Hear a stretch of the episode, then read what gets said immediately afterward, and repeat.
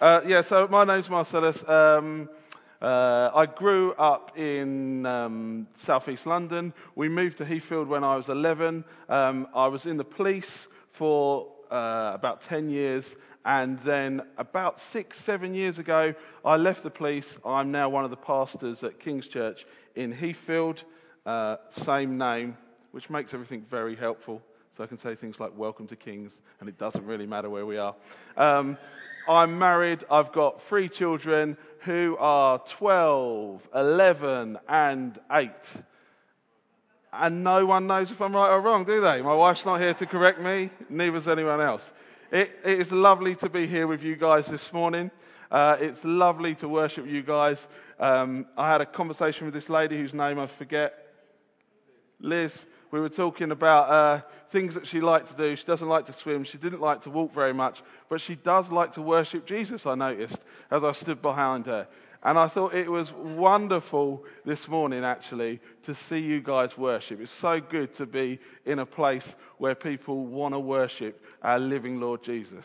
And that was beautiful this morning. And sometimes you can get used to it because you come uh, every week. But actually, I just wanted to commend you guys and say what wonderful worship uh, you guys have just had. And we've, I've really enjoyed that this morning. So, let's get into what we're going to talk about. We're going to talk about uh, John 5. Um, I've been reading the Gospel of John in my own time. I love the, the Gospel of John, it's my favorite Gospel. And this morning, I want to look at a little line that Jesus says in John 5, verse 19. And the context is sort of this Jesus has been healing people on the Sabbath. He's healed a guy who's paralyzed, and he's done it on the Sabbath, and therefore the leaders of the Jewish church begin to persecute him. They begin to tell him off, they begin to look for a way to kill him. And so Jesus says this in his defense. He says, My Father is always at work to this very day, and I, I too am working. For this reason, they tried all the more to kill him. Not only was he breaking the Sabbath, but he was even calling God his own Father and making himself equal to God. Jesus gave them this answer Very truly, I tell you, the Son can do nothing by himself. He can do only what he sees his Father doing. And that's the verse I want to look at uh, this morning. Very truly, I tell you, the Son can do nothing by himself. He can do only what he sees his Father doing. Now, the prophetic types among you love this verse, don't they? All the prophetic people are like, yes, finally, someone's going to talk about only doing what we see the Father doing. But if I'm honest, when I read this verse, it basically makes me feel a little bit inadequate and confused. So I'm confused to, to what extent, to what extent do we only do what we see the Father's doing? To what extent? So does this dictate how many, how many uh, sugars you have in your tea? Does it dictate whether you should have a drink of water? He's only doing what he sees the Father doing. It confuses me to that extent and it makes me feel inadequate. Am I just going on with my life you know, I, often I don't think about what the Father's doing when I walk into Tesco's. Confession. i just, am I just blindly going down this path? Am I blindly stumbling forward? And there's always someone else, isn't there, that you say to them, Oh, why are you wearing that top this morning? They say, Because the living Lord Jesus told me to wear it. And you think, Gosh, I just put mine on because it was the cleanest one to hand and it didn't require ironing. You get that, don't you? And so, what happens when I read these verses? Actually, I feel confused uh, and inadequate. And when I feel confused and inadequate, I'm not a crier, I get angry. So I get angry. So I'm reading these verses and I'm thinking, gosh, what is this? What is, what is God talking to me about? I feel annoyed about it. And Eugene Peterson, he says, the, the message guy, he says something really helpful about anger. If you're an angry person, this is helpful. He says it's a useful diagnostic tool. When anger erupts in us, it is a signal that something is wrong, something isn't working right. There is evil or incompetence or stupidity lurking about. Anger is our sixth sense for sniffing out wrong in the neighborhood. Anger has its shortcomings. It may successfully inform us that something is wrong, but rarely does it tell us what the problem is. So helpful. Anger. So when you feel angry about something, there's something going on inside of you. Someone upsets you at church, someone says something to you, someone's a bit dismissive, and you have this anger rush up. Actually, that's a great diagnostic tool. Something's going on inside of you, and it's probably not the fault of the person who's made you angry or the fault of the circumstances that's made you angry. Actually, it's a moment for us to look inside. It's a moment to think, God, what are you doing in this? What are you talking to me about, Holy Spirit? So we're just going to take a little moment and we're just going to ask God just to reveal what's going on in our hearts when we're angry, okay? So we're just going to bow our heads, open our hands if we feel comfortable doing that. Father, search us, God, know our hearts, test us, know our anxious thoughts. Lord, would you see if there's any offensive way in us, Lord, and lead us in your way everlasting. Lord, where things spike in our hearts, Holy Spirit, we give you access to speak to us deeply and powerfully. Yeah, Lord, we ask for the grace to forgive where we need to forgive. Amen. So, another good way of knowing that something is wrong is when, some, when you read something in the Bible, particularly something Jesus said. Very truly, I tell you, the Son can do nothing by himself. He can do only what he sees his Father doing. And it gets me angry or upset. I know I'm engaging with the Bible. And isn't this ironic? I only see what the, the Father's doing, but actually, I see what the Father's doing because it's having an effect on me, it's speaking to me, and it annoys me a little bit. I feel a little bit stressed by it. And, what, and, that, and that is a way that we can tell that God is speaking to us through the Word. So if you read something, as particularly something that Jesus says, and you have a reaction to it, a negative reaction to it, God the Father, by His Holy Spirit, is speaking to us. And we want to be a people, don't we, that engage with the Bible. You see, it's possible to be able to quote the Bible till you are blue in the face and not know Jesus. Jesus tells us that. It's possible to be able to recite line after line after line and yet be disobedient to what Jesus says. You know that. I know that, don't we? We know the words, but actually, it's possible to let those words just waft over us like something, like a summer's breeze. Whereas actually, we need to engage with what God is doing. When, he, when we open the word and there's a reaction from us, there's a reaction in our heart, that is an invitation to step into what God is doing. So there I am in my moment with these verses, and I'm in the great traditions of Jonah, Moses, and Peter. I'm feeling a bit condemned by God, and I'm having a bit of an argument with God about these verses, thinking, what does this mean? I don't understand it. I don't understand how that works out. But actually, if you take a look at those verses and you stretch the context, you see what is going on.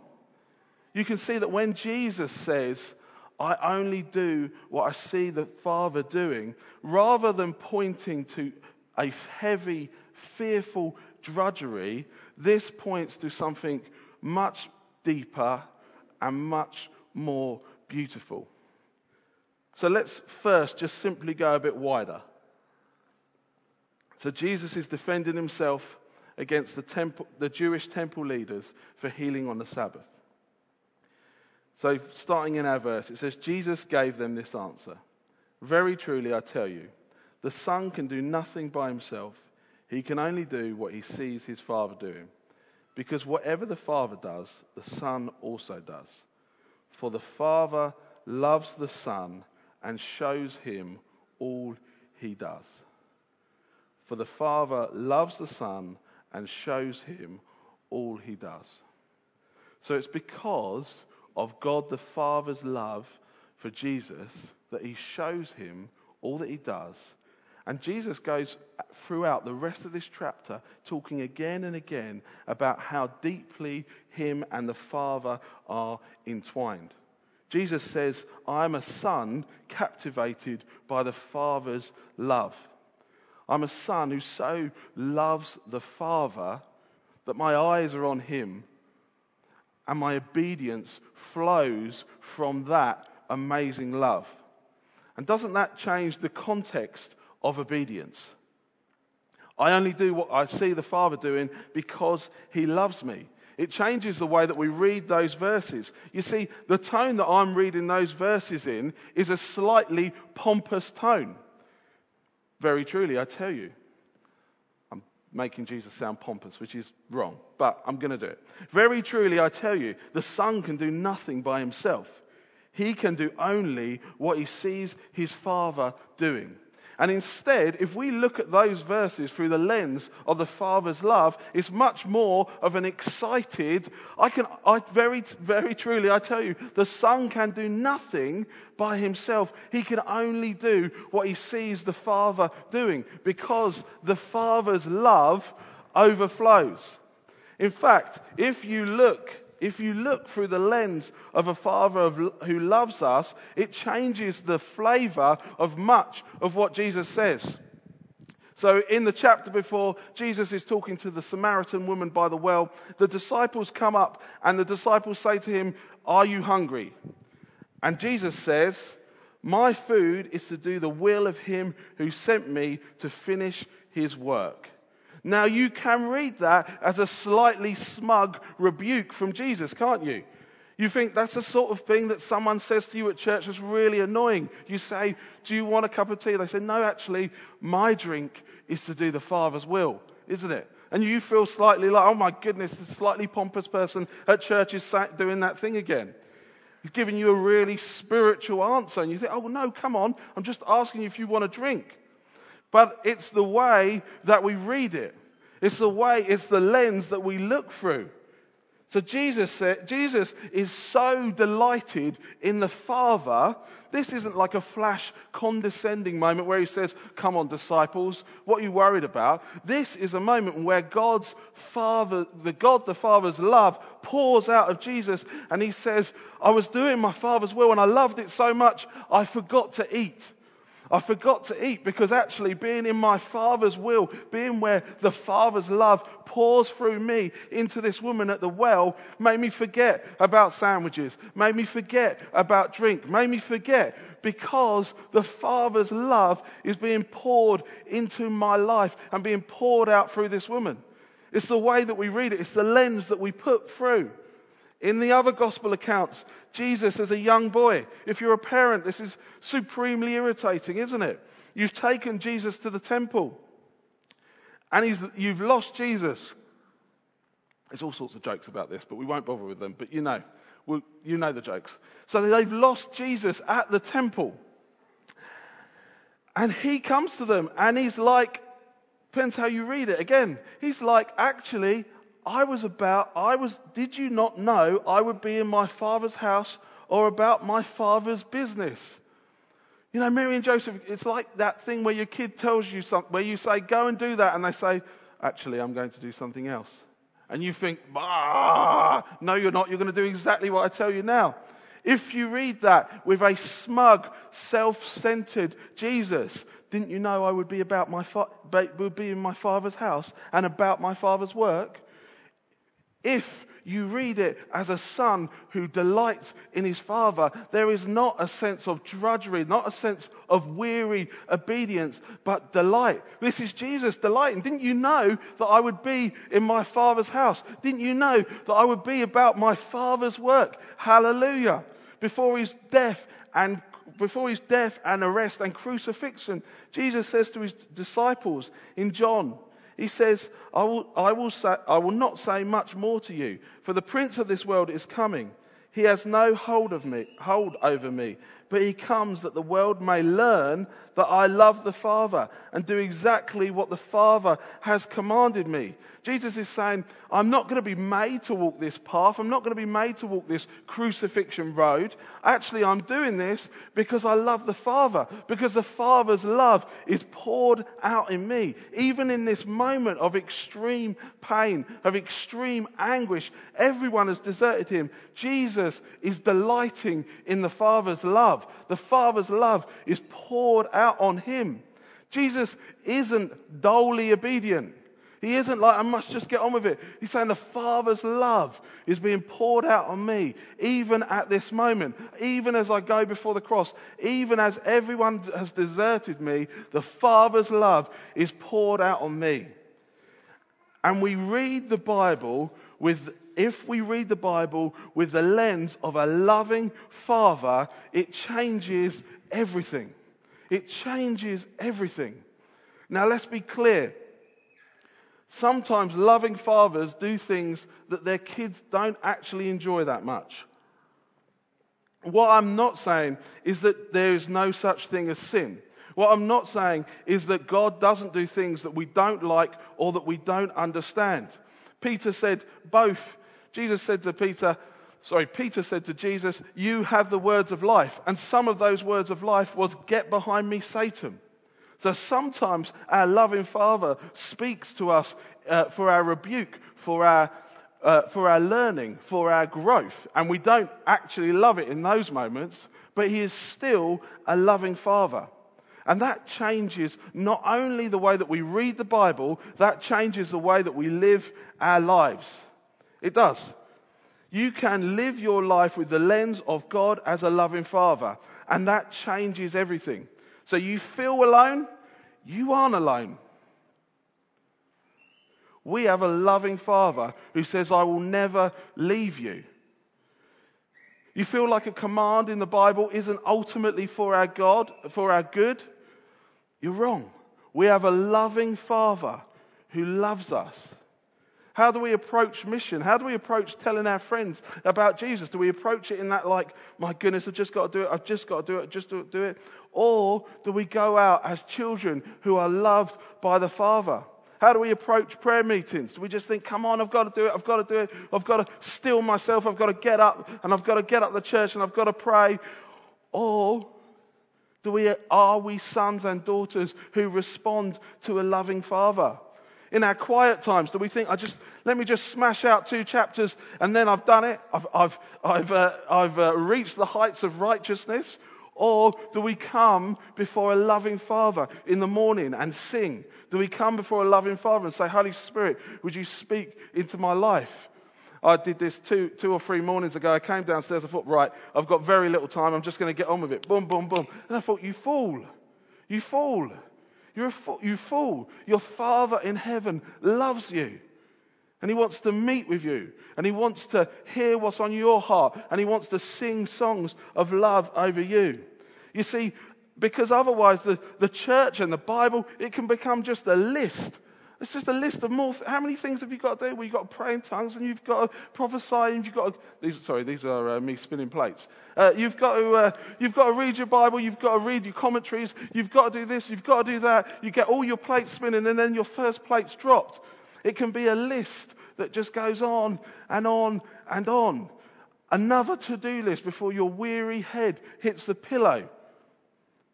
Unless we have a loving Father unless we put a lens that looks at these things as a loving father, uh, as speaking to a loving father. So prayer is a delight. The word is his song to us. And we forgive. We forgive one another because, oh, sweet truth, we have been forgiven. And we come in the morning, and even when we don't feel like doing these things, we don't feel like doing it, we open our hearts and we open our hands and we say, Oh, Father, because we have a loving Father, because God is Father. But the problem is, it's easy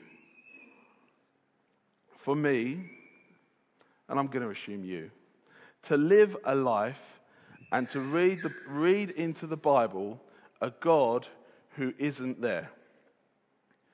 You see, I'd taken that verse, I only do what I see the Father doing, and I'd made up a God who was angry at me because sometimes I'm not sure what the Father's doing, because I'm not hearing well enough, because I'm not performing well enough. We make up God, a God, based on our experience, on our experience of fathers, on our experience of bosses. And frankly, the gods we make up are rubbish. They're rubbish gods. They're fickle. They're They're fickle and they're weak because they're based on us. They're based on how we would react. They're based on what we would do rather than being based on this. In fact, my made up God sounds worryingly like the God that Christopher Hitchens describes in his book, which is called God is Not Great, which gives you the idea of where Christopher Hitchens stands on things, right? You, you, you follow that. He says, I think it would be rather awful if it was true, if there was a permanent, total, round the clock divine supervision and invigilation of everything you did, you would never have you would never have had a waking or sleeping moment when you weren't being watched and controlled and supervised by a celestial entity from the moment of your conception to the moment of your death. It would be like living in North Korea. And he's right, isn't he? It would, wouldn't it? It would be awful. But the weird thing is, that's sort of an accurate description of what God does. Try Psalm 139 for size. Sounds similar. You have searched me, Lord. You know me. You know when I sit and when I rise. You perceive my thoughts from afar. You discern my going out and my lying down. You are familiar with my ways. Before a word is on my tongue, you, Lord, know it completely. You hem me in behind and before, and you lay your hand upon me. Such knowledge is too wonderful for me, too lofty for me to attain. Where can I go from your spirit? Where can I flee from your presence? If I go up to the heavens, you are there. If I make my bed in the depths, you are there. If I rise on the wings of the dawn, if I settle on the far side of the sea, even there your hand will guide me, and your right hand will hold me fast. If I say, Surely darkness will hide me, and the light will become the, and the light become night around me, even the darkness will not be dark to you. The night will shine like the day, for darkness is as light to you. For you created my, my innermost being. You knit me together in my mother's womb. I praise you because I am fearfully and wonderfully made. Your works are wonderful. I know them full well. My frame was not hidden from you when I was made in the secret place, when I was woven together in the depths of the earth. Your eyes saw my unformed body. All the days ordained for me were written in your book before one of them came to be. And it sounds a lot like Hitchens' complaint, doesn't it? permanent, total, round the clock, divine supervision and invigilation of everything you ever did. And the difference, the difference between King David delighting in a God who knows when he goes out or lies down, who knit him together in his mother's womb and knows all the days of his life, the difference between King David's response and Hitchens' frankly disgust with a God who knows all the days of his life is frankly, they are not talking about the same God. Hitchens is not talking about a God who is primarily Father. You see, the God of the Bible we see primarily through Jesus. The book of Hebrews opens with this, it opens with this bold declaration. It says, In the past, God spoke to our ancestors through the prophets at many times and in various ways. But in these last days, he has spoken to us by his Son, whom he has appointed heir to all things, and through whom also he made the universe. The Son is the radiance, and it goes on. Our revelation in the Bible is through the Son. It could have been through an angel, it could have continued being through the prophets, but it's through the Son.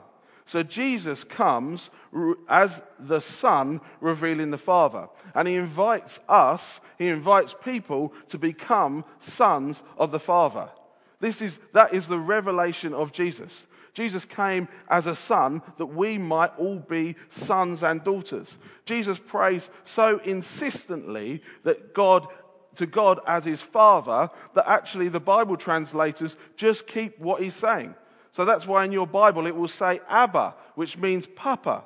It so shocks the disciples that when they tell the Greek Christians about Jesus, they carry the, the same Aramaic Abba word over.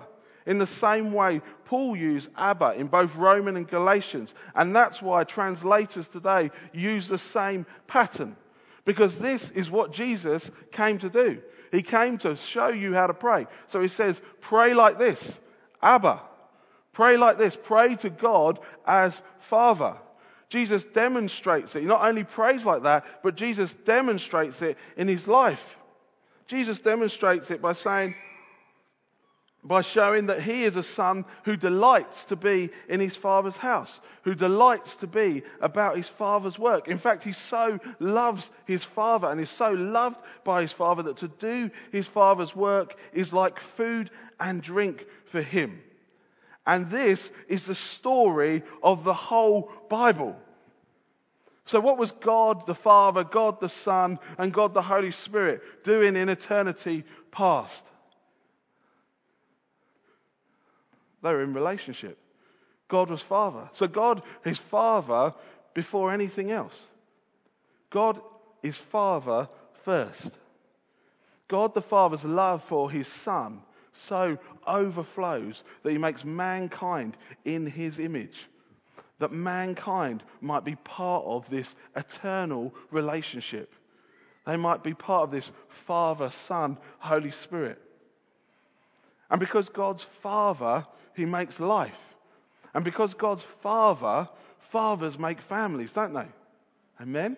So God doesn't invite the people, He doesn't invite us to come and be part of His business. He doesn't come and invite us to be part of His team or His organization because He's a Father. And fathers make families. And so God's plan and God's design is to call a family to Him to call a family to Him across the ages, across the generations, across uh, working class and upper class, across the races.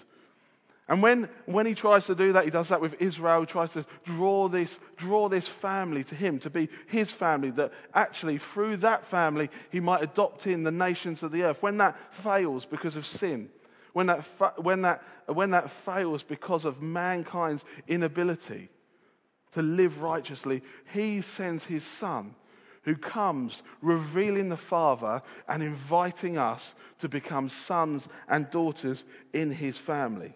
So that the relationship between God the Father, God the Son, and God the Holy Spirit might be re established. You see, God is a Father. He's a Father first, and He's a Father foremost. And so he calls us again and again into relationship. Galatians says this it says, But when the set time had fully come, God sent his Son, born of a woman, born under the law, to redeem those under the law, that we might receive adoption to sonship. Because you are sons, God sent the Spirit of his Son into our hearts the Spirit who calls out, Abba, Father. So you are no longer a slave, but God's child. And since you are his child, God has made you also an heir. You see, when we open this and when we live our lives, we have to remember and we have to delight in and we have to enjoy the fact that we are not worker bees, we're not called into slavery, but we are called into a family because we're called by a Father. So, what I'd love to do now is I'd just love to pray for. I'd just love to pray for us. So, we stand. We come to you, Father God, this morning. And we say we love you, Lord. We thank you for your plans and your promises. And we ask, Holy Spirit, would you touch our hearts? Would you let us know our adoption as sons and daughters? Yeah. Yeah, we ask again. So come, Holy Spirit, come and touch our hearts. Come and touch our lives. Come and touch our thinking. Come and touch every part of us. Father God, we thank you that you've not given us a spirit of fear, Lord. You've given us a spirit that cries, Abba, Father. Lord, I pray for these people here this morning. I pray for this church. I pray that that would be the heartbeat of this church, the heartbeat of everyone's life. Knowing that you are their Father, knowing that you love them, knowing that you've called them. And I pray, Holy Spirit, for those that feel something other or something different to that, Lord, I pray that you would break that in your name, Lord, and that you would cause us to be men and women who live in our adoption, who live in your in the truth that you are Father over our lives. Amen.